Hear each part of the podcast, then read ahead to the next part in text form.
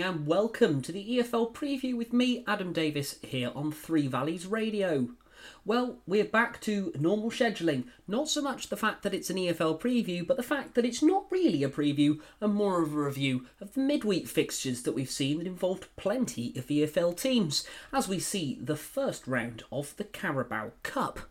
The Carabao Cup, of course, is a competition which involves all four divisions up as far as the Premier League, but the first round is simply left to the EFL teams. Teams playing from the Championship all the way down to League Two, some all league affairs, some uh, with many difference in terms of quality. We'll be going through all of those matches tonight, which took place between Tuesday and Wednesday of the 8th and 9th of August, and there were plenty of exciting shocks along the way. As always, you can expect the same level of insight, analysis, and interviews that you come to expect every single week here on the EFL Review. So, we will start with the game that actually I was able to attend in person, which finished Huddersfield Town 2, Middlesbrough 3. Middlesbrough came from behind to beat 10 man Huddersfield Town and advanced to the second round. Kian Harratt had put the Terriers ahead after just three minutes when Jaheim Headley was sent off for bringing down Isaiah Jones only 10 minutes later. Samuel Silvera scored on his first Borough start to equalise for Michael Carrick's side. Second half goals from Jones and Riley McGree secured victory despite a late consolation from Kyle Hudlin. Having lost their championship opener to Millwall, Carrick was rewarded for making only five changes to his starting lineup but sloppy defending as they tried to play out of the back allowed Harratt to open the scoring for the home team. Neil Warnock had changed all but one of his side that had lost to Plymouth and their league opener, but this plan was hampered when 21 year old Headley was shown a straight red for a professional foul. Silvera quickly levelled from there and the visitors took control. Jones put them ahead as he slipped one past goalkeeper Chris Maxwell before Australian midfielder Riley McGree, who had come off the bench exploiting gaps in the home defence to wrap up Borough's first win in this competition for three years. Towering striker Kyle Hudlin headed home deep into injury time to reduce the deficit, but it was not enough to force the tie to penalties. Mansfield Town 2, Grimsby Town nil. Mansfield powered into the Carabao Cup second round for the first time in five years with a convincing home win over Grimsby. Mansfield dominated the first half and led through a Lucas Akins penalty on 27 minutes, sending goalkeeper Harvey Cartwright the wrong way after Cartwright had brought him down following a loose touch on a back pass. Early on, Abu Isa had made a brilliant block to deny Stephen Quinn, while Luke Waterfall cleared an Aidan Flint header off the line. Davis Keillor Dunn then sent Rhys Oates cleared down the centre of 8 on 18 minutes, but he blazed horribly over. Akins could have had a first half hat trick, firing over 19 minutes and forcing a save from Cartwright on 31 minutes. Ex stag Danny Rose almost levelled against the run of play, but Christy Pym pushed away his header on the 38th minute. Aaron Lewis and Keillor Dunn then both wasted great Mansfield chances late in the half, Cartwright saving from Lewis at the far post and Keillor Dunn firing over a gaping goal from Akins' square ball. Constant early second half pressure saw the Stags seal the, seal the win on 55 minutes as Keillor Dunn square pass saw Rhys Oates wriggle into the box and dispatch a low finish from 12 yards out on the outside of his boot. Probably the first unexpected result of the evening Newport County 3, Charlton Athletic 1. Newport County came from behind to beat League One Charlton Athletic in the first round. The Addicks dominated the opening half at Rodney Parade and led through Daniel Kanu's 43rd minute effort. But the League Two outfit improved in the second half and levelled through Aaron Wildig. Will Evans and former Yeovil loanee Seb Palmer Houlden both struck late on to give Graham Coughlan's side a first win of the campaign and see them into the second round. Peterborough United won, Swindon Town won, Peterborough United winning 4 1 on penalties. Peterborough reached the second round after a 4 1 penalty shootout win against League Two Swindon. Joel Randall scored his first Peterborough goal since joining two summers ago to put the League One side ahead before Rushian Hepburn Murphy levelled as the game ended 1 all after 90 minutes. It's important to note in the early rounds of the Carabao Cup, if it's a, a draw after the full 90 minutes, it goes straight to a penalty shootout. And in said shootout, Fraser Blake Tracy and Jake Young missed for the visitors, while Jonson Clarke Harris, Ronnie Edwards, Joseph Tomlinson, and Harrison Burrows all scored to send Peterborough through. Swansea City 3, Northampton Town nil. Head coach Michael Duff claimed his maiden Swansea City victory as Joel Piroe's double and a fabulous Josh Ginnelly strike saw off Northampton Town in the first round. Piroe tapped home early on before scrambling in a second after the break. Ginnelly's long range debut goal sealed Swansea's win, their first since Duff took charge in the summer. League One newcomers Northampton had their moments but were ultimately outclassed by their championship hosts. Duff made only five changes to the side which drew with Birmingham City on the opening day of the league season, while Piroe almost among the key figures in the Swansea squad to keep his place. Accrington Stanley 1, Bradford City 1. Bradford City winning 4 1 on penalties. Bradford City saw off League Two rivals Accrington Stanley 4 1 on penalties following a 1 all draw after 90 minutes. The Bantams scored all of their spot kicks, with Jack Nolan and Korede Adedoyin unable to convert theirs for Stanley. The first 45 minutes were cagey in terms of goalmouth action. The game burst into life, however, in the first minute of added time, when a Harry Lewis goal kick was flicked on to send former Glover Alex Pattison clean through, and then he finished beyond Toby Savin for the first Bradford goal of the campaign. Stanley, recently relegated from League One, almost replied immediately, but Lewis did well to keep out Adayin's fierce drive. The game most certainly opened up after the break. Accrington captain Shaun Whalley tr- tricked his way into the area, but was denied by Lewis, whilst last season's top scorer in League Two, Andy Cook, headed over and had an effort saved for the Bantams. Whalley had another effort saved before Stanley equalised on 66 minutes. From a short corner, substitute Nolan crossed for fellow substitute Josh Andrews, on loan from Birmingham City, who headed home his first Accrington goal. Both had only been on the pitch for two minutes. Both sides went on to, for the hunt for a winner without a clear cut chance, including 14 minutes of added time before the shootout, which unfortunately will be remembered for an absolute horror penalty by Adedoyin, as he unfortunately slipped as he took the penalty, but it was enough to see the Bantams through. Barnsley 2, Tranmere Rovers 2. Tranmere Rovers winning 7 6 on penalties. Tranmere progressed to the second round of the Carabao Cup after defeating League One Barnsley 7 6 on penalties following a 2 all draw at Oakwell.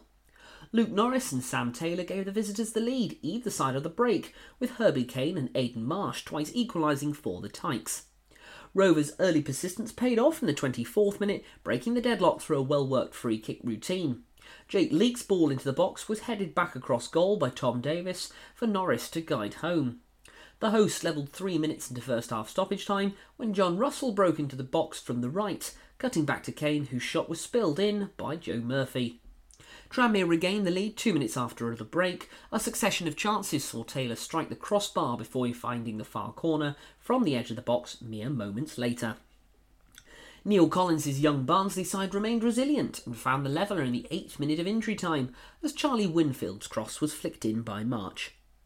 After the shootout reached sudden death, Paul Lewis's success from the spot meant that Jack Shepherd's following miss resulted in a defeat for Barnsley. Blackburn Rovers 4, Walsall 3. Blackburn twice came from behind to thwart Walsall's hopes of an EFL Cup first round surprise at Ewood Park. The League Two Saddlers twice led in the first half after Blackburn manager Jon Dahl Tomasson had changed all 11 players, who had beaten West Brom in their Championship opener on Saturday. Oisin McEntee and Motherwell loanee Ross Tierney had shocked the home crowd, but both goals were pegged back by goals from 20 year old debutant Zach Gilsenan and summer signing Niall Ennis. That took the wind out of Walsall sails in the second half. Jake Garrett also grabbed his first senior goal, and John Buckley made sure of the victory despite Ronan Maher's late goal for the visitors. Tomasson was turned into Blackburn's youth products after losing key men Ben Brereton Diaz, Bradley Dack, Thomas Kaminski, and Ash Phillips in this recent transfer window, and was instantly repaid as Dylan Markanday and Harry Leonard's goals gave him a 2 1 win over West Brom on the opening day. Tomasson handed starts to Jake Batty and Sam Barnes, as well as Gilsenan, but the mass changes almost cost them as McEntee headed home a corner to give the Saddlers the lead. Gilsenan, who spent two years in Barcelona's academy, levelled within two minutes from a Ryan, uh, former Glover Ryan Hedges' cross, but then Tiernan got on the end of a Josh a Joe Foulkes cross to restore Walsall's lead. This time the lead lasted just three minutes, as Ennis, who moved from Plymouth in this window, was found in space by Hedges and coolly finished. Buckley picked out Garrett to give Rovers the lead for the first time and grabbed one himself when Gilsenan's sharp pass, although Maher's deflected strike did give Blackburn Rovers a late scare. So, our first interview of tonight, and I think we'll focus on Walsall. Of course, nicknamed the Saddlers, so who better than to interview their manager, Matt Sadler. Matt, despite the result, uh, a performance to be proud of. Yeah, listen, I've just said exactly that to them in there. I am so so proud of of the effort they put in, um, of the way that we played, the way that we uh, we knew what to expect from the way that Blackburn played. I've watched a lot of them over the last two or three weeks. Uh, we've managed to catch hold of some of their friendlies, and then we've obviously saw the game against West Brom uh, on Saturday. And they play in a way that we will not face at any other time this season, and they do it throughout the club. Um, with some fantastic forward movements, some fantastic rotations in midfield, uh, and we needed to be solid and we needed to be connected, uh, and we wanted to hit them on the counter attack, which in the first half I thought the game plan worked to a T. Um, and we could have gone on and scored three, four. There were f- probably five opportunities, um, barring the you know we scored two. Without question, a stonewall penalty was not given, um, and then there was a couple of other chances as well where, uh, yeah, again it wouldn't have flattered us if we'd have scored three or four in that first half. The only disappointment for me is not staying in the lead for long enough, um, and that's something that you know I take the opposition out of it a little bit because, as I say, that we won't be facing that uh, week in week out. But what we will face is times when we go in the lead, and we have to make sure that that next five minutes, which you know it's a, a saying in football, isn't it? But we have to be super, super switched on and, and ready for that next little barrage that comes our way, and then we go again ourselves. So the only you know disappointment is we didn't hold on to, to when we went in the lead, which we thoroughly deserved to go into the lead. Um, and then we concede at the start of the second half, which just knocks the stuffing out of us um, in a way which then it kind of once they get their noses in front, they're very, very good at, at keeping the football, making it hard for us, making us run. Um, but again, you just see the attitude the lads have got. They are desperate to to get back into games. They're never say die attitude to um, to score at the end with Ronan there with his first career senior goal, um, and I just can't be anything but proud. Some very good standout performances as well. Ross Tierney, I thought he was excellent in that little pivot role there as well, and I think you know it just showed what you're trying to implement, what your coaching staff are trying to implement on this group with some of the football that was played tonight. Yeah, listen, we want to play football, of course we do. Uh, again, I want to reiterate that this isn't anything like what you'll face um, on Saturday, for example. Completely, completely not the type of uh, game that it will be. But um, there are elements to our game that I'm really pleased with. Of course, I am. There's some really fast, um, explosive play by Ross. You just mentioned that with him. I thought he was a constant threat. Um, again, could have scored a couple himself more. Uh, than he did. Um, as I say, 100% there's a penalty against him. I don't know how the referee hasn't given that. Um, and uh, he, you know, he, he, should be really pleased with his night's work for his first first uh, first outing for the football club. Uh, of course, the disappointment for me as a defender myself. I want to, you know, keep clean sheets. I want to um, make sure that we're we're really really solid in our shape, which I saw at times. I thought our shape was fantastic, um, but again, there's them elements where quick play and uh, really quick, bright football players and get one sniff to take the goal, take the opportunity. So, loads and loads of stuff, as I say, to be really pleased with, to be proud of. Um, of course, things that that uh, we'd like to tighten up on. I just wanted to make sure that we got out of tonight where we come away from today and, and I say these the words that I'm saying that how proud I am of the group because I was fully aware of the way that they play is something we will not experience so it's it's one where um, you want to make sure you come out of it with, with the credit that I believe that we will do and should do. Somebody who gets his name on the score sheet as well, Oisin McEntee shown his versatility so far under your tenure at the back end of last season and into this one, mm-hmm. and it's a brilliant header from him as well. Yeah, yeah. I, I, you know, I want to give credit to Dan Watson as well on that because we we work really hard on our set plays. Um, uh, we've got a bit of a thing going within the group on them, so we work really hard on set plays, and, and it was great to see Oisin pop up and score there today. Um, for me, uh, Oisin is the epitome of, of what I want as a football player and, and at the football club, and he gives absolutely everything every single time he steps out onto the training ground, every single time he steps out onto the pitch, whether that be in that little bit more of an advanced midfielder role uh, or as a defender. He's an incredible person um, and an incredible footballer for me. So um, I believe we've got a really good one in him, and I look forward to see him uh, growing and developing as that. Um, just reiterate again. And by the way, uh, it's worth mentioning the support as well because they were with us throughout all of that game. Um, as I say, I'm only, you know, I'm only disappointment and how gutted I am is that we don't hold on to the lead for as long as um, we could have done. Um, but they were with us throughout that, you know, get home safely and all of that, and we go again, and, and you know, it's a really, really positive night, and then we have to back that up with a really important game on Saturday night. Injury wise, everyone get through that one okay? An update on Priestley as well.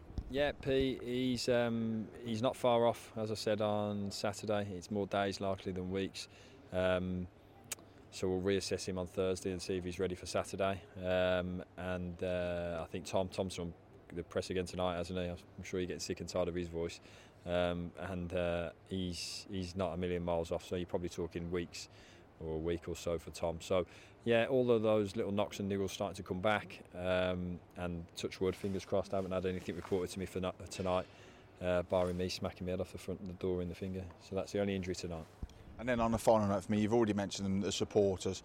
Hopefully they'll go away from tonight seeing exactly what it is that, like I've already mentioned, you and your coaching staff are trying to implement on this group and will be encouraged from what they've seen this evening?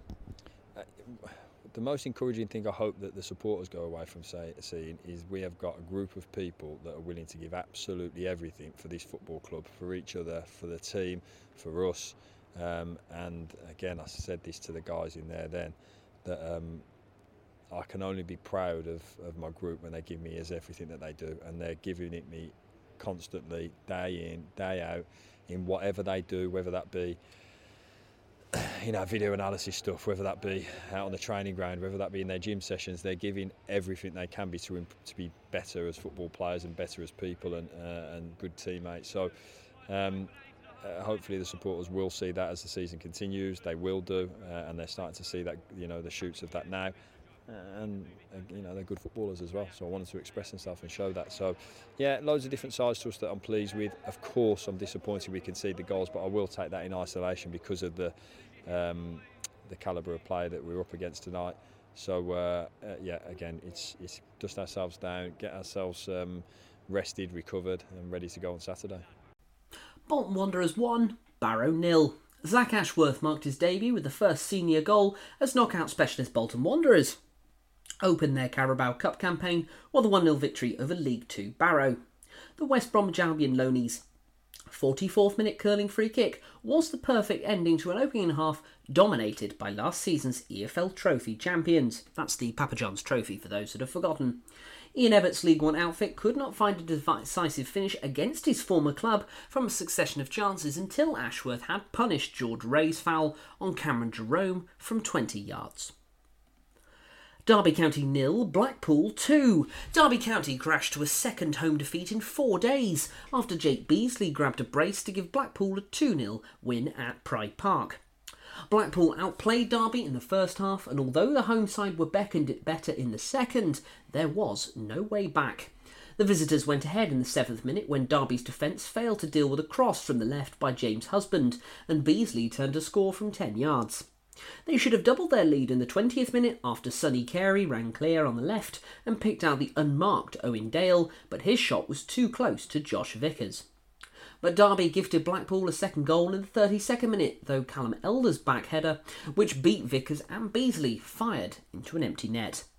The Seasiders were quicker all over the pitch, and the half-time whistle was greeted with a chorus of boos from the home fans. Derby improved and Connor Washington forced Richard O'Donnell into a save in the 55th minute, while at the other end Vickers prevented Carl Joseph making it 3 0 in the 83rd. But although Derby had plenty of possession, Blackpool comfortably saw the game out. Harrogate Town 1, Carlisle United nil. Carlisle United's hoodoo against Harrogate Town continued as Paul Simpson's team were knocked out of the Carabao Cup at the first stage. The newly promoted League One outfit had failed to beat the League Two Sulphurites in seven previous attempts and saw that run extended by a 1 0 defeat here in North Yorkshire. Jack Armer should have given the visitors an 18th minute lead, but cleared it from the crossbar just a couple of yards out. Carlisle were punished for that miss soon afterwards, former Middlesbrough forward Sam Folarin stroking a precise 25 yard finish into the bottom corner. Harrogate remained in the ascendancy until half time, though both Luke Plange and John Mellish could have levelled matters, but neither man could beat Mark Oxley in one on one situations. Simpson made four changes at the break, though it was the hosts who threatened first after the resumption when George Thompson curled a free kick just over the bar. Town began to drop deeper and deeper as the half progressed, and although they appeared relatively untroubled, Oxley's foul on Taylor Charters saw Carlisle awarded a 77, uh, 76th minute penalty. Harrogate born Ryan Edmondson would, however, fluff his lines from the spot, and the Sulphurites were able to see the game out. Hull City 1, Doncaster Rovers 2. George Miller scored twice as League Two Doncaster Rovers came from behind to knock out Championship side Hull City. Oscar Estupiñán had put the Tigers in front from close range after only three minutes, but Miller equalised 50 after 15 minutes to bring the visitors level. The Rovers striker then grabbed the winner just past the hour mark when he diverted a Harrison Biggin shot into the net via his head. Hull made eight changes to the team from Saturday's last gasp defeat to Norwich City in the Championship, and one of those, Estupiñán, had scored his first goal of the season after Jason Lokilo had two efforts blocked in the area. But Luke Molyneux's deflected looped up kindly for Miller to equalise after the Tigers gave away possession in their own half. They made the same mistake in the second half before the ball was worked back to Biggins on the edge of the box. His shot was powerful, but little touch off Miller's head took it beyond goalkeeper Matt Ingram. Hull had chances to take the game to penalties through Ozan Tufan and Estupiñán, but Doncaster hung on to belie a gap of 51 places on the EFL ladder last season. Let's listen from Hull City boss Liam Rosenior. Um, um, Liam, how obvious question, but how's the dressing room feeling after that?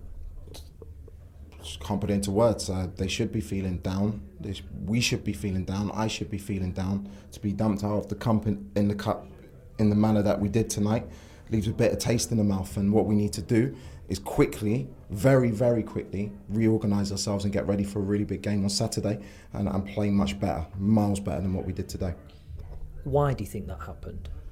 Um, I'll have a look and I'll analyse. And I don't want to say anything now, and when I'm feeling the way I'm feeling, that I'll regret later on. Um, as staff, as manager, I can only make certain decisions for the players. They go on the pitch and they have to make decisions for themselves. What Doncaster did, because the way we play, they went man to man, they left Matty on the ball. So then what I need to see is decision making. I need to see players take risks. I need to see players run forward. I need to see us play at a tempo. I'm sat up in the stand because I've been banned. Um, I don't even want to get into the reasons why I've been banned because I still don't know. But I can't be on the touchline screaming and shouting, telling them what to do at every moment of the game. we have to take accountability as a group, and I'm not going to sit there and throw the players under the bus. But anyone who watches that game to say, today would say that's unacceptable. Unacceptable for me, unacceptable for our staff, for the fans who've come here to watch us. Not good enough. And we need to rectify it very, very quickly. And I will work really, really hard from my end to make sure that doesn't happen again. Notts County nil, Lincoln City 2. Lincoln progressed to the second round of the Carabao Cup with a comfortable win at Notts County, who finished with 10 men. The Imps took the lead in the 23rd minute when Danny Mandroiu's corner was flicked on by Paudie O'Connor, and defender Sean Rufflin was on hand to steer the ball in from close range. Mark Kennedy's side continued to dominate proceedings and almost doubled their lead shortly after, following miscommunication in the county defence, which allowed Mandroiu to shoot from distance, but his efforts sailed comfortably over.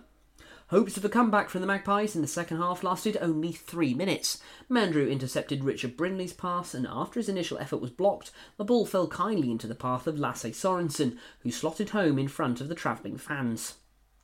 In the 56th minute, it went from bad to worse for Luke Williams' side, who had been beaten 5-1 in their League One open, uh, League Two opener, sorry, at Sutton United on Saturday.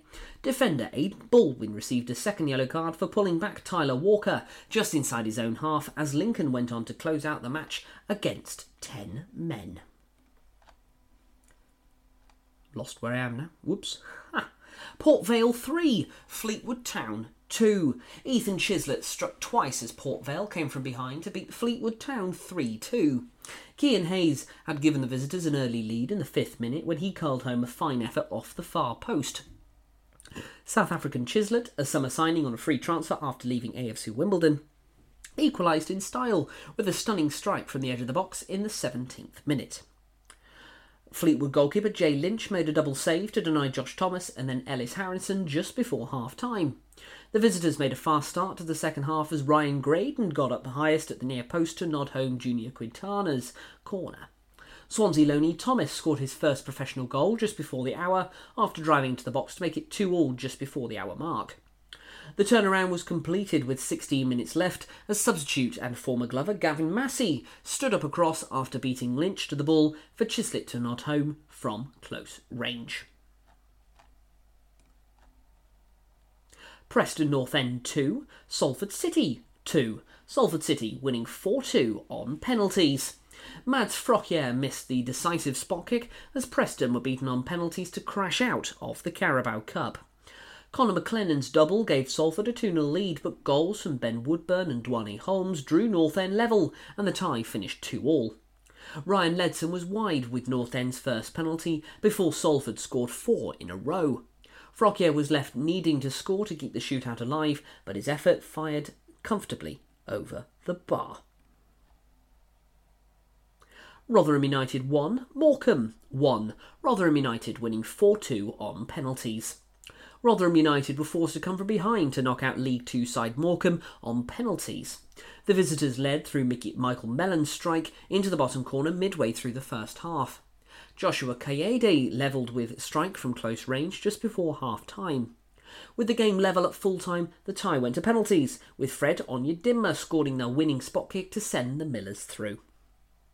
Morecambe rewarded for their early pressure when Mellon worked into a neat through ball to finish past Dylan Phillips and score his first senior goal. Coyote bundled home to level the scores eight minutes before the break, before the second half stalemate, with Tyler Blackett squandering the chance to meet a cross to win the tie for Rotherham in the dying stages. The game went to spot kicks with River uh, Phillips saving twice and Onyedinma nailing the final penalty to send Rotherham into round two. Sheffield Wednesday 1, Stockport County 1. Sheffield Wednesday needed a stoppage time equaliser and penalties to avoid an EFL Cup upset by Stockport County at Hillsborough. Former Glover Paddy Madden scored a superb volley to give the League Two side an early lead, and for much of the night it appeared enough for victory. But in the final minute of seven added on, Tyreek Bakinson scored the scrappiest of equalisers after a scramble in the six yard box. Wednesday keeper Devis Vasquez then saved two penalties in the shootout before Lee Gregory scored the winner for the hosts. Stoke City 2, West Bromwich Albion 1. Stoke City's summer signing Andre Vidigal scored his third goal in two games by scoring a second half winner as West Brom suffered an EFL Cup first round exit. Excuse me.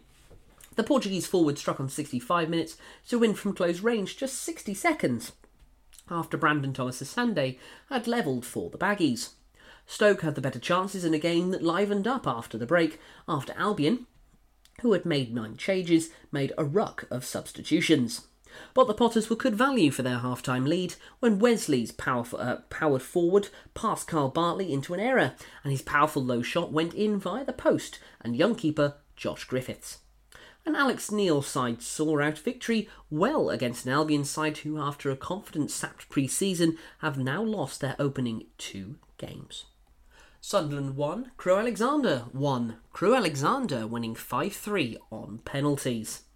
On loan Liverpool keeper Harry Davis was the hero as Crewe pulled off a shock EFL penalty shootout win at hotly, at hotly tipped Sunderland. The 19 year old saved Pierre Ekwah's kick with all five Alex players hitting the target and Ryan Cooney scoring the winning penalty. That put a dampener on a historic evening for Sunderland striker Chris Rigg.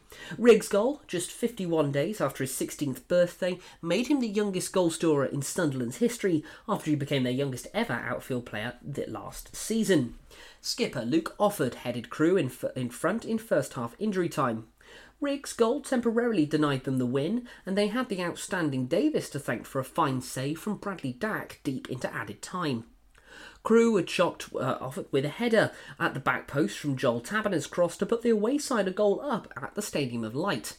Sunderland boss Tony Mowbray responded with a triple substitution at half time, sending on Dack, Ekwah, and Ben Crompton. Rigg's big moment came when Crewe failed to deal with a cross from Jack Clark, and he finished confidently to square the tie and eventually send it to penalties. Crewe were impeccable from the spot. As Elliot Nevitt, Chris Long, Rio Adebisi, and Tabana all scored before Ekwa's kick was saved by Davis. That left Cooney with the task of winning it, and he tucked away his spot kick to do just that.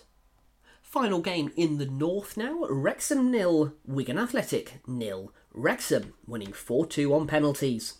Football League new boys Wrexham knocked out League One Wigan Athletic to a Carabao Cup 4 2 on penalties. Neither side could be separated and evenly matched 90 minutes in front of the uh, in front of the Sky Sports cameras at the Stock Racecourse, and the tie went straight to penalties. Wigan's Charlie Hughes and Thelo Aasgaard placed their penalty over the crossbar to hand Wrexham victory. The Dragons are through to the second round of the Carabao Cup for the first time since 2007. Back then, they lost 5 0 at home to Aston Villa when Shaun Maloney scored twice for Villa. Nearly 16 years on, the former Scottish international was again in the opposition, this time, of course, as Wigan manager. Wrexham manager Phil Parkinson had promised changes after his side's defeat to MK Dons in their League Two opener, and only three players kept their places, while Wigan's team showed four changes from the team, the one that beat 2 1 at Derby County. An open first 10 minutes saw changes of both sides, with Wrexham striker Jake Bickerstaff's overhead kick from a corner ending on the roof of the net. At the other end, Hughes' pinpoint long pass found Stephen Humphrys, who from a tight angle forced home goalkeeper Mark Howard to tip the ball over the bar. Wrexham edged a pretty even first half with Ollie Palmer heading over from Callum McFadzean's cross before James Jones's fierce lows drive was parried by Sam Tickle, potentially one of the greatest names for a goalkeeper in football history, before Wigan managed to clear. Palmer sent a curling effort wide of Tickle's post, and Jones also fired wide as Wrexham seized the initiative early in the second half. Yeah, I'm really going to enjoy saying Sam Tickle's name this season, I can feel it. The Wigan keeper again had to deny Jones parrying a shot from outside the box before denying Jordan Davis's follow up, only for Luke Young to then fire over. Wigan, in response, up to that point, had been restricted to a Chris Zize effort, which the midfielder had put over the crossbar. Although, as the game entered the final quarter, Humphrys flashed a shot wide of the post. Charlie Wyke's header over for the bar from Hughes's cross from the right proved to be the final chance to break the deadlock, and so penalties were required to settle the tie. Young, Elliot Lee, and Tom O'Connor successfully converted their spot kicks, while Wigan substitute Wyke and Humphrys put theirs away. Hughes sent Wigan's third kick over the crossbar, with Sam Dalby scoring Wrexham's fourth. Aasgaard had to score to keep Wigan's hopes alive. Unfortunately, the Norwegian under 21 international also blazed a shot over the bar to give Wrexham victory and a place in the next round. Cheltenham Town nil, Birmingham City 2. Juninho Bacuna scored both Birmingham City goals in the space of eight first half minutes as the Blues eased into the second round by beating League One side Cheltenham Town. The midfielder put the Championship side ahead on 24 minutes with a right footed shot into the bottom right corner, which deflected off defender Liam Smith past goalkeeper Luke Southwood. Blues also had efforts blocked from Keshi Anderson and Koji Miyoshi, who were then had tripped by former Blues defender Curtis Davies on the edge of the box seven minutes later. It earned the much travelled defender a yellow card on his Robins debut, one of six cautions. Ambacuna then doubled City's lead on 32 minutes when he found the top left corner with a right footed free kick. John Eustace's men were comfortably the better team on a night when the hosts failed to get a single shot on target. Birmingham will host Leeds United on Saturday when the club's new American owners will make their grand entrance, while Cheltenham will be at home to Bolton Wanderers. Exeter City 2, Crawley Town won. Exeter progressed to the second round with a 2 1 come from behind win over League Two Crawley at St James's Park. Exeter started well, but when they went down to 10 men, Crawley took the lead in the 15th minute. Pierce Sweeney already walked down the tunnel injured when the wayside won a corner, but despite the Grecians desperately trying to make a substitute, referee Chris Pollard allowed play to continue. The corner was delivered to the back post and headed back across goal when Klaidi Lolos netted in from close range. Exeter responded well and went on to dominate the game, with Chait Diabate and Zach Jules both going close from well flighted Reece Cole's corners while James Scott smashed an effort against the top of the crossbar. After incessant pressure, Exeter finally pulled level in the 73rd minute when the outstanding Ryan Trevitt found Sonny Cox and his pullback found fellow substitute Kyle Taylor, who curled a fine shot into the bottom corner. Scott had a goal ruled out for Exeter, but he was celebrating in the 84th minute when he got on the end of a tremendous cross from Trevitt to head past Ashby Hammond to send the Grecians through. Forest Green Rovers 1, Portsmouth 3. Kusini Yengi made it three goals in just four days as he guided Portsmouth to a comeback 3 1 win against Forest Green in the Carabao Cup first round. His brace, coupled with the Zach Swanson strike, saw Pompey overcome their lead to opponents at the Bolt New Lawn. Tyrese Mote scored his first goal for Forest Green to open his account for Rovers. Rovers stop Jamie Searle had to react quickly to repel Yengi's fine downward header from an Anthony Scully header early on. Rovers took the lead with a fine strike by Amote, found by Teddy Jenks, before the forward produced a crisp pass past Pompey goalkeeper Ryan Schofield. Portsmouth's set piece link up play worked but the second time around for Pompey as Scully's deep corner was bundled home by Yengi after Searle failed to collect the cross. The turnaround was complete as Swanson gave the visitors the lead as he fired past Searle from a tight angle and, and towards Pompey's right side. Harvey Bunker drilled an effort towards Schofield's top corner, but the Pompey man was up to the task in Rover's best moment after the break. Yengi added a third from the spot after Abu Kamara was upended by Rovers fullback Jamie Robson in the penalty area. And probably the biggest upset of the cup final uh, or the first round, Gillingham 3, Southampton won. Southampton were dumped out of the Carabao Cup after a 3 1 first round defeat at League Two Gillingham as Robbie McKenzie scored twice. Ashley Nadesan gave the Gills the lead after only 11 minutes, slotting into the corner after Dom Jefferies burst down the left wing behind the Saints' defence and crossed into the box. McKenzie doubled Gillingham's advantage six minutes into the second half before volleying into the net 20 minutes to the end to secure the Gills' place in the second round for a fifth successive campaign. Carlos Alcaraz claimed a consolation goal for Southampton with a minute left to go, but of course it was too little, too late. Saints were semi finalists in the competition last season, but were appearing in the first round for the first time since the 11 12 season, following their relegation, of course, from the Premier League last year. Boss Russell Martin changed his entire starting 11 from the side that beat Sheffield Wednesday on the opening day of the Championship campaign. Midfielder Shea Charles made his debut following his summer transfer from Manchester City, and Romain Perraud returned from injury that ruled him out at the end of last season. Yet it was Gillingham who dominated the opening period with Shadrach Ogie and Ethan Coleman, both heading over either side of Nadesan's opener. Sekou Mara hit the woodwork for the visitors, but defender McKenzie made it 2 0. After only 51 minutes, when Southampton failed to deal with Cheye Alexander's set piece. Ogie picked up the ball at the back post before, uh, for those that remember, former Glover Max Ehmer got the crucial flick on to McKenzie, who had the sausage of touches to edge it past another former Glover, Alex McCarthy. McKenzie added his second with a sweet strike after Matt Clark's corner dropped to him. Alcaraz's late deflected shot from distance was not enough to save the Saints from failing to progress beyond the first round of this competition for the first time since the 2006 07 campaign. Millwall nil, Reading 4. Reading progressed to the second round of the Carabao Cup for the first time in three years after a 4 0 win at Championship side Millwall. Kelvin Ehib Ehib Hatiaman, there we go, Epi Hatiaman, gave the Royals a superb start with an excellent first finish in the first minute after Caleb Vickers' pass. He then tapped in a second shortly after the start of the second half after Bartosz Białkowski failed to keep out Vickers' shot.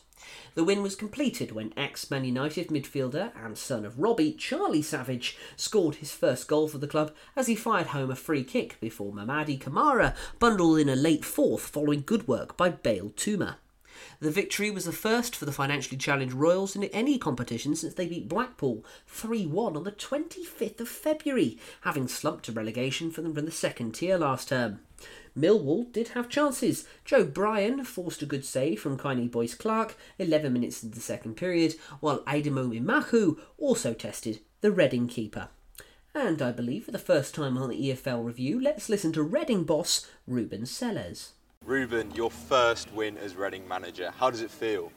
Well, it feels great. It feels great because uh, we need it. We need that victory uh, to show that the way that uh, we choose to make things and uh, the way that we choose to play, it can be effective. It can make us to make good performance, but it also demands a lot from uh, every single player and person on the club. Uh, I think we show a little bit of what we can do, and hopefully we not only use it because of the feeling in the victory, we also use it in terms of how we need to play football matches. Brilliant, and obviously you got off to the perfect start goal in the first minute. So can you just give a few reflections on the game? Well, um, especially when you play against an opponent that is playing one or two, one level or two levels above you, uh, you have some options. Uh, we decide to be very aggressive in the pressure. We decide to be very vertical in our counterattacks, and that's what we did. Uh, the first goal is just an example of that. The rest of the game is an example of that. And we knew that if we were low, we will get a lot of crosses, corners, throw-ins. We, we also got it, but imagine if we stay 60, 70% of the times in our own pitch. So we decided to be brave, and we decided to go for them from the very beginning. And uh, I think the team showed that uh, bravery, not uh, only in possession, also in terms of pressure, that we want and uh, I only can congratulate uh, the boys because they did an amazing job. So your style of play is, is slowly but surely starting to come through and it was very apparent tonight. Obviously a lot of the players that played tonight didn't actually play on Saturday, so does that sort of show the togetherness of the squad and your impact? Uh, well, I will not speak about my impact. I think it's still too early. I will speak about the club has a very good uh, recruitment and uh, regarding the talent and a very good way to educate the boys. and I think they just come and want to show me how good they are. It's always difficult for them, but uh, but I think uh, we have been building them during the last five, six weeks in the way that we want to do things. And I think it suits perfect into the style of the club and the academy. So that's why today they were ready to, to put that uh, amazing performance brilliant, and that was the all-round performance. Obviously, four goals, but the defence might not get the credit they deserve. Obviously, Boyce Clark made some incredible saves. How important is that clean sheet? Well, it's very important, but but we don't distinguish the defenders or the attackers because our our first defenders are our attackers. If they didn't start the pressure, we will probably face a lot of more shots on target or off target situations one against one. So it's the whole team. We work as a unit, and that's that's part of the of the way we do things. Uh, we, we always say that one player out of position makes us, all of us out of position, and that discipline and organization lead them into good moments. So step by step, they trust more the process. They, now they can see that they can win football matches in the way that we decided to play. And hopefully the victory, what it makes is that we become even more together. Brilliant. And just looking on to Saturday against Port Vale, so you've got a few selection headaches now, have you? Yeah, yeah. First of all, they need to recover well tomorrow, and then Thursday, Friday, we will use uh, the days just to prepare them for the game. Obviously, it's going to be a very different game uh, with a different opponent uh, that will probably try to play their style, and uh, they will probably see today's performance. So we need to adjust our game plan and see what is the in which direction we decide to go. Brilliant. Well, congratulations. Thank you very much. MK Dons nil, Wycombe Wanderers 2. Substitute Brandon Hanlon opened the scoring as Wycombe defeated Buckinghamshire rivals MK Dons in the first round of the Cup. Victory at Stadium MK was just what the Chairboys needed to restore confidence after their opening day loss against Exeter, and they managed to avoid a minor upset against their League Two opponents. The Dons shaded the first half, however, and almost went ahead when Warren O'Hora's Poorer's sorry, low 25 yard strike travelled through a crowd before being tipped behind by Wycombe keeper Max Stryjek. Stryjek was called upon again when he did well to get down to Alex Gilbey's shot before Mo Eisa's long range effort clipped the top of the bar as the match remained goalless at half time. A lovely back heel by Sam Vokes opened things up for Wycombe, uh, Dale Taylor, but his eventual shot was cleared off the line by Daniel Harvey. The deadlock was finally broken by the Chairboys after 73 minutes, when Hanlon was on hand to convert after Don's keeper Craig MacGillivray could only push out Freddie Potts' cross. The visitors then made the result safe with eight minutes remaining when centre back Chris Forino headed in after Hanlon had nodded Luke Leahy's corner back across goal. Plymouth Argyle 2, Leyton Orient nil. Plymouth eased into the second round as last season's League One champions beat League Two winners Leyton Orient 2 0 at Home Park. Argyle had two goals ruled out for offside, while Orient twice hit the woodwork in an exciting first 20 minutes. But the Pilgrims did not have to wait long to take the lead thanks to Ben Waine's cool finish before the New Zealander got a second only 13 minutes later.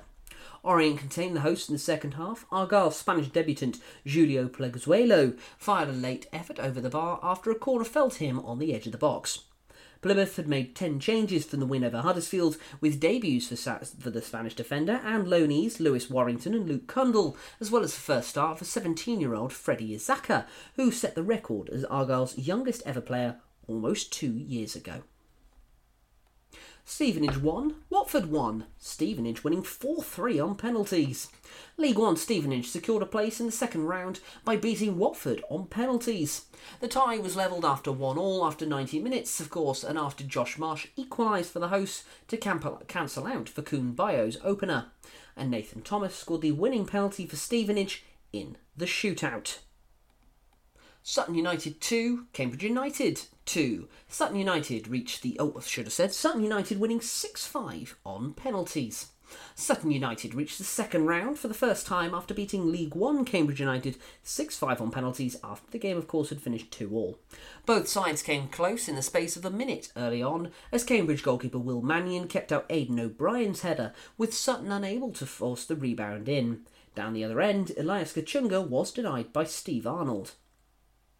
The visitors went ahead when a mix up between Arnold and Louis Jean as they tried to deal with the long ball allowed Fejiri Okenabirhie to run the ball into an empty net. Sutton levelled eight minutes before half time when Harry Smith rifled in from close range following a long throw. Matt Gray's hosts might have scored within the first minute of the second half as Harry Beautyman headed just over, and Mannion then made a superb save from Smith's header. On the hour, Jack Rose, who had replaced Arnold in goal, was adjudged to have fouled Okenabirhie, who converted the penalty. Mannion saved well again from Beautyman, but the U's captain was on the scoresheet nine minutes from time when he also scored from the, uh, from the spot after being fouled. More spot kicks ensued as the scores finished level, with nine of the first ten taken by substitutes, as well as Rose in goal. And after Ben Goodliffe and George Thomas had seen both uh, both seen kicks save, Rose made the crucial stop from Cambridge captain Harrison Dunk to send Sutton through. When I first started my business, I was hopeless at paperwork. My system involved bunging everything in a shoebox and sorting it out later, much later. Thank goodness for Chalmers Accountants. They soon put me on the right track. They work with businesses of all sizes, and they really know their stuff. Chalmers will provide you with a one to one service with your own personal account manager at one of their three local branches. For expert advice on how to make your business more successful, visit chalmersaccountants.co.uk and book your free initial consultation. At AJ Wakely and Sons Family Funeral Directors, we know the importance of compassion and integrity. We also know how unfamiliar decisions can be so difficult at a time of family bereavement. We can provide a steadying influence just when you need it, guiding and helping you make the right decisions to reflect the kind of funeral that your loved one deserves. Visit our website www.ajwakely.com for more information or call Clive Wakely on 01935 479913. On to the Wednesday fixtures now. Yes, we are still going. Leeds United 2, Shrewsbury Town 1. Daniel Farke claimed his first competitive win as Leeds boss as his side came from behind to beat League One Shrewsbury. The away side took the lead when Taylor Perry's deflected shot looped over debutant White's keeper Karl Darlow. Joe Gelhardt levelled for Leeds when he was the quickest to react after Marko Marosi had made a good save from Ian Poveda's initial effort. Half-time substitutes Pascal Struijk gave Farke's men the lead six minutes later with a crisp close-range strike after a corner fell his way. Victory over their third tier opponents gave Leeds, who were of course relegated from the Premier League in May, a first success, a success since a 2 1 win over Nottingham Forest on the 4th of April, and they will now travel to Salford in the second round. AFC Wimbledon 2, Coventry City 1. AFC Wimbledon scored two extremely late goals to knock out Championship side Coventry and will be away to Chelsea in the second round. Ryan McLean grabbed the winner in the third minute of injury time after Omar Bugiel's 86th minute equaliser for the League Two team. The hosts were seemingly heading towards a first round exit thanks to a 17th minute penalty scored by Matt Godden. Wimbledon started the game on the front foot, with former Glover James Tilley going close inside the opening couple of minutes, with his shot zipping just wide. That was as good as it got for the Dons until the final minutes. Haji Wright made his full debut for the Sky Blues following his £7 million move from Turkish club Antalyaspor. He looked bright early on, with his ninth minute shot being saved by Nick Tazanovev. Wright then drew a foul in the box and Godden converted from the penalty spot to give the championship side the lead. Gustavo Hamer went close to making it two in the 34th minute, only for his free kick to bend wide. Wright threatened throughout the game, but the visitors were unable to increase their lead.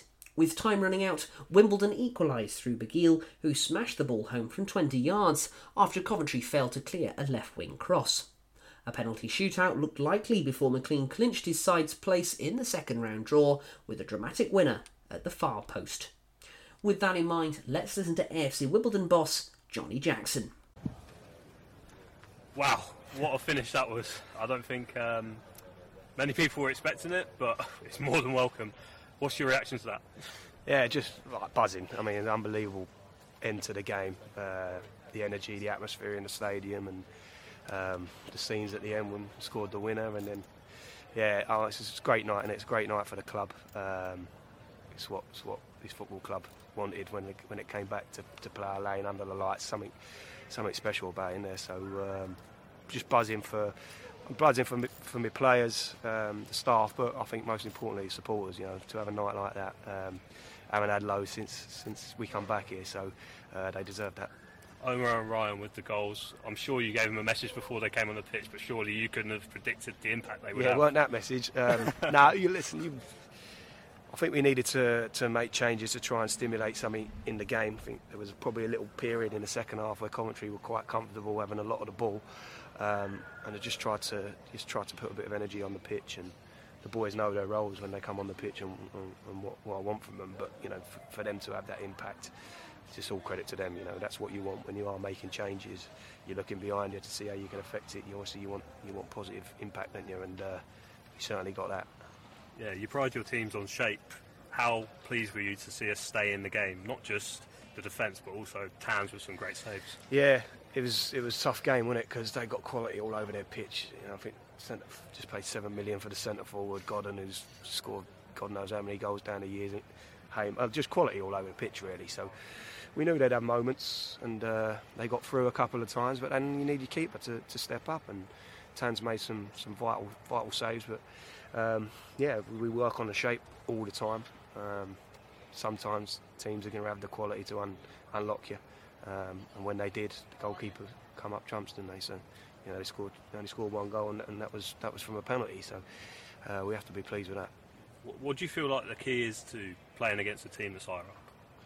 I think you just got to have a bit of belief about you, and, and just try and take the game to them. I think we started really well, had a great chance in the first five minutes um, and just say, look, we're not we're not here to sort of be pushed over. We're gonna we're gonna come. We're gonna give it, and you're gonna know that they're gonna have times where they're gonna dominate and they're gonna have chances. That that's part of football. That's part of playing against top sides. Great experience from from my lads um, coming up against that that sort of quality, but to come out on top of it, you know, do their confidence well good.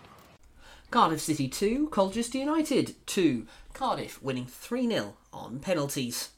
Cardiff needed a penalty shootout to beat League Two Colchester United as goalkeeper Jack Alnwick saved all three spot kicks to take the Championship side into the second round. After the teams were level at 2 all on 90 minutes, Cardiff's captain on the night, Alnwick saved from Jaden Fevrier, Junior Tchamadeu, and Tom Hopper. Ruben Colwill had seen his spot kick palmed away by Owen Goodman, but Mahlon Romeo, Sheyi Ojo, and Ike Ugbo converted theirs as the Bluebirds advanced. Ipswich Town 2, Bristol Rovers nil. Ipswich Town won a Carabao Cup tie for the first second time in six seasons as they beat uh, Bristol Rovers 2 0 at Portman Road. Ipswich made a great start when Jack Taylor put them a goal up from a close range early on while the hosts had their chances to increase their advantage. Bristol improved after the break, but were hit by a sucker punch with 14 minutes to go when Sonny Aluko slotted home George Hirst's cutback. Hirst almost made it 3 0 10 minutes from time, but he scooped his clone trade effort over the bar as Town booked a second round tie away at Reading. Burton Albion nil, Leicester City 2. Leicester comfortably won their first Carabao Cup first round tie in a decade as they beat Luke 1 at Burton Albion. Kelechi Iheanacho's deft left-footed flick from Marc Albrighton's cross gave Leicester a sixth-minute lead as the Foxes controlled the opening period. Wilfred Ndidi's calm finish in the first half stoppage time ended the game as a contest while Iheanacho had chances to increase the lead after the break. Leicester debutant goalkeeper Jakub Stojicic was not tested as they remained in command. And finally, Bristol City 5, Oxford United 1. Jason Knight scored twice as Bristol City eased past Oxford with an emphatic victory to reach the second round. Any hopes the 1986 League Cup winners had of progressing beyond the opening round were extinguished by clinical finishing by the Championship side.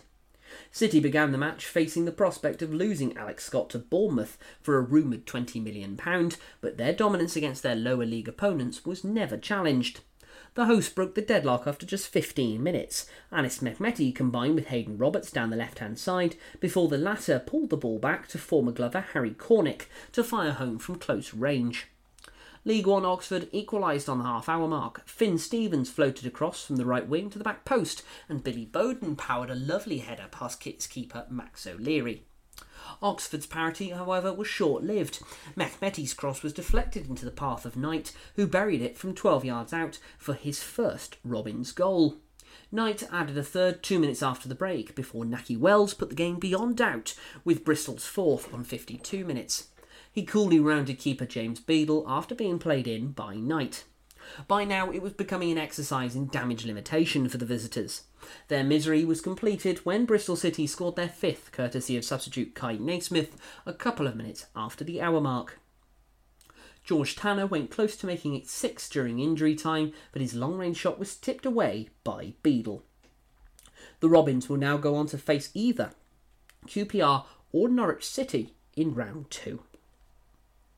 So that brings us to the end of all the fixtures of going through uh, over the course of the last hour of the EFL round one. I appreciate there was an awful lot to go through there, so thank you for sticking with me.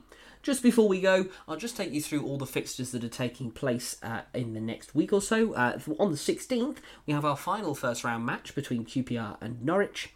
In terms of the second round, we've got Bolton Wanderers Middlesbrough, Doncaster Rovers Everton, Harrogate Blackburn, Nottingham Forest Burnley, Port Vale Crewe, Salford take on Leeds United, Sheffield United have got Lincoln City, Sheffield Wednesday face Mansfield, Stoke have Rotherham, Tranmere face Leicester, Wolves go to Blackpool, Wrexham are taking on Bradford City. Birmingham City have got Cardiff, Bristol will play either, or Bristol City, sorry, will take QPR or Norwich. Uh, Chelsea entertain AFC Wimbledon, Exeter City have Stevenage, Fulham are in an all Premier League tie against Tottenham Hotspur. Luton are taking on Giant Killers Gillingham. Newport County face Brentford. Plymouth Argyle have Crystal Palace. Portsmouth have Peterborough United. Reading are against Ipswich Town. Swansea taking on AFC Bournemouth. And finally, Wycombe Wanderers taking on Sutton United. So that brings us to the end of this week's version of the EFL review. Not quite uh, as many games about the Championship or League One or League Two that we might come to expect, but a little bit of a one off given how exciting this is. We probably won't do uh, a, an episode in such depth of a cup competition, probably not till we face the uh, FA Cup first round. Of course, I'll be back on Sunday to take us through all of the weekend's action, which are back to normal service with Championship, League One, and League Two. I certainly look forward to seeing you there. Until then, have a lovely weekend. Thank you very much for listening, and goodbye.